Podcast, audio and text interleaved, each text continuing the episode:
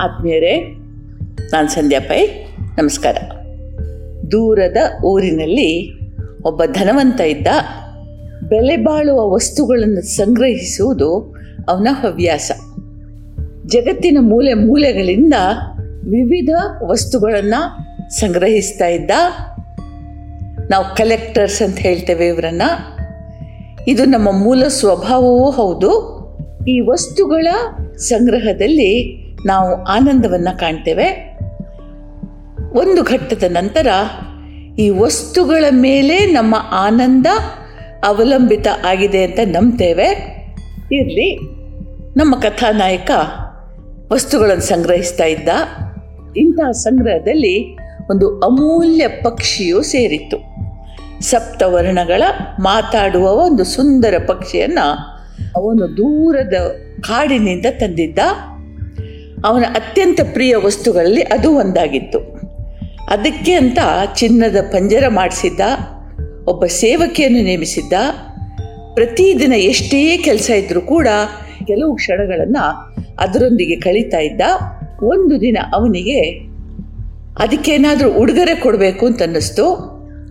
ಹಾಗಂತ ಬಂದು ಆ ಪಕ್ಷಿ ಹತ್ರ ಹೇಳ್ದ, ನಿನಗೇನು ಕೊಡಲಿ? ಅಂತ ಕೇಳ್ದ. ಅದು ಹೇಳ್ತು ಒಡೆಯ, ನೀನು ನನ್ನನ್ನು ಸುಖವಾಗಿಟ್ಟಿದೆಯಾ ಆದರೂ ಈ ಪಂಜರದಲ್ಲಿನ ಬದುಕು ಬಂಧನ ಅನ್ನಿಸ್ತಾ ಇದೆ. ಹಿತವಾಗ್ತಾ ಇಲ್ಲ. ನಿನಗೇನಾದರೂ ನನಗೆ ಕೊಡಬೇಕು ಅಂತ ಅನಿಸಿದ್ರೆ ಬಿಡುಗಡೆಯ ಉಡುಗೊರೆ ಕೊಡು ಅಂತ ಕೇಳ್ತು. ಯಜಮಾನನ ಅಹಂಕಾರಕ್ಕೆ ಪಟ್ಟಾಯಿತು. ಇಷ್ಟು ಚೆನ್ನಾಗಿ ನೋಡ್ಕೊಳ್ತಾ ಇದ್ದೀನಿ. ಇನ್ನೂ ಬಿಡುಗಡೆ ಕೇಳ್ತಾ ಇದ್ದೀಯಲ್ಲ ಅಂತಂದ ಒಪ್ಪಲಿಲ್ಲ ಕೆಲವು ದಿನಗಳು ಕಳೀತು. ಒಡೆಯ, ಆ ಗಿಳಿಯ ತವರಿಗೆ ಹೋಗುವವನಿದ್ದ ಗಿಳಿನ ಪತ್ತೆ ಕೇಳ್ದ, ಗಿಳಿಯೇ, ನಿನ್ನ ನೆಲಕ್ಕೆ ಹೋಗ್ತಾ ಇದ್ದೀನಿ, ಏನು ತರಲಿ ಅಲ್ಲಿಂದ? ಅಂತಂದ. ಆ ಪಕ್ಷಿ ಗಿಳಿ ಅಂತೂ, ನಾನಂತೂ ಈ ಜನ್ಮದಲ್ಲಿ ನನ್ನವರನ್ನ ನನ್ನವರನ್ನು ನೋಡಲಾರೆ. ನೀನು ನನ್ನವರನ್ನು ಕಂಡು ನನ್ನ ಸುಖದ ಬದುಕನ್ನು ಅವರಿಗೆ ವಿವರಿಸಿ ಹೇಳು ಅವ್ರು ಸಂತೋಷ ಪಡಲಿ ಅಂತೂ ಯಜಮಾನ ಒಪ್ಪಿದ.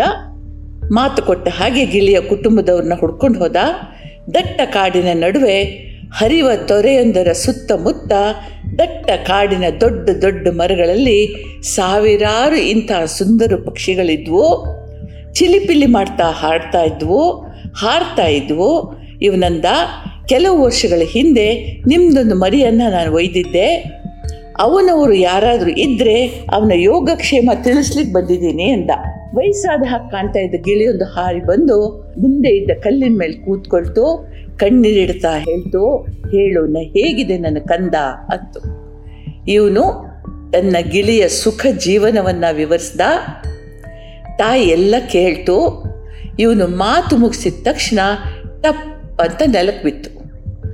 ಮುಟ್ಟಿ ನೋಡಿದರೆ ಪ್ರಾಣ ಹೋದ ಹಾಗಿದೆ ಇವನಿಗೆ ದುಃಖ ಆಯಿತು. ಅಯ್ಯೋ ದೇವ್ರೆ, ಇದರ ಕಂದನ ಕತೆ ಹೇಳಿದ್ರ ಸಾವಿಗೆ ಕಾರಣನಾದ್ನ ಅನ್ನಿಸ್ತು. ವಾಪಸ್ ಬಂದ, ತನ್ನ ಗಿಳಿ ಕಾತರದಿಂದ ತನ್ನವರ ಸುದ್ದಿಗಾಗಿ ಕಾಯ್ತಾ ಇದೆ. ಏನು ಹೇಳಿಲಿ ಅಂತ ಚಿಂತಿಸಿದ, ಆದರೂ ಅವನಿಂದ ಸತ್ಯ ಮುಚ್ಚಿಡಲಾಗಲಿಲ್ಲ. ನಡೆದದ್ದನ್ನು ಕೇಳಿದ ಕೂಡಲೇ ಈ ಗಿಳಿ ಟಪ್ ಅಂತ ಕೆಳಗೆ ಬಿತ್ತು. ಗಾಬರಿಗೊಂಡು ಪಂಜರದ ಬಾಗಿಲು ತೆಗೆದು ನೋಡ್ದ, ಜೀವ ಇದ್ದ ಕಾಣ್ತಾ ಇಲ್ಲ. ದುಃಖದಿಂದ ಅದನ್ನೆತ್ತಿ ಕಿಟಕಿಯಲ್ಲಿಟ್ಟ ಒಂದು ಕ್ಷಣದಲ್ಲಿ ಗಿಳಿ ಕಣ್ಣು ತೆರೆದು ಗರಿ ಬಿಚ್ಚಿ ಪುರ್ರನೆ ಹಾರಿ ಮಾವಿನ ಮರದ ಕೊಂಬೆಯಲ್ಲಿ ಕೂತ್ಕೊಳ್ತು. ಒಡೆಯ, ತಾಯಿ ಕಳಿಸಿದ ಸಂದೇಶಕ್ಕಾಗಿ ಕೃತಜ್ಞತೆಗಳು. ನೀನು ನನ್ನನ್ನು ತುಂಬ ಚೆನ್ನಾಗಿ ಕಂಡೆ. ಚಿನ್ನದ ಪಂಜರದಲ್ಲೂ ಇಟ್ಟೆ. ಆದರೂ ಚಿನ್ನದ ಪಂಜರದ ಬಂಧನವೂ ಕೂಡ ಬಂಧನವೇ ಅಂತ ವಿಶಾಲ ಆಗಸದಲ್ಲಿ ಹಾರಿ ಕಣ್ಮರೆಯಾಯಿತು. ಇಂದ್ರಿಯ ಮೂಲ ಸುಖಗಳ ಭ್ರಮೆಯಲ್ಲಿ ನಾವು ಆ ಸುಖಗಳನ್ನೇ ಸುಖ ಅಂತ ಭ್ರಮಿಸಿ ಪಂಜರದಲ್ಲಿರ್ತೇವೆ. ಆದರೆ ಒಮ್ಮೆ ಈ ಸುಖದ ಕಾಮನೆಗಳಿಂದ, ಲಾಲಸೆಗಳಿಂದ ಹೊರಗೆ ಬಂದ ಕೂಡಲೇ ಯಾವುದೇ ಬಂಧನಗಳಿಲ್ಲದ ಸ್ವಚ್ಛಂದ ಬದುಕು ನಿಜವಾದ ಸುಖ ಅಂತ ಅರ್ಥ ಆಗ್ತದೆ. ಅದನ್ನು ಈ ಕಥೆ ಬಹಳ ಸುಂದರವಾಗಿ ತೆರೆದುಕೊಂಡು ಹೇಳ್ತದೆ. ನಮ್ಮ ಹಕ್ಕಿ ಕೂಡ ಈ ಒಂದು ಸಂದೇಶಕ್ಕಾಗಿ ಕಾಯ್ತಾ ಇತ್ತು, ಒಂದು ಮಾತಿಗಾಗಿ ಕಾಯ್ತಾ ಇತ್ತು, ತಾಯಿ ಬಿಡುಗಡೆ ಪಡೆಯೋದು ಹೇಗೆ ಅಂತ ತೋರಿಸ್ಕೊಳ್ತು. ಸಂದೇಶ ಇಷ್ಟೇ, ಈ ಜಗತ್ತಿಗೆ ನೀನು ಸಾಯಬೇಕು. ಸಾಯೋದು ಅಂದರೆ ದೇಹ ಬಿಡೋದಲ್ಲ, ಮನಸ್ಸನ್ನು ಅದರಿಂದ ಹೊರಗೆ ತೆಗೆಸಿ ಹೊರಗಡೆ ತಂದು ಆ ಕಾಮನೆ ಲಾಲಸೆಗಳನ್ನು ಸಾಯಿಸೋದು. ಚಂದದ ಕತೆ. ನಿಮಗೆಲ್ರಿಗೂ ಚೆನ್ನಾಗಿ ಅರ್ಥ ಆಯಿತು ಅಂತ ನಾನು ನೆನೆಸ್ತೀನಿ. ಜೈ ಹಿಂದ್.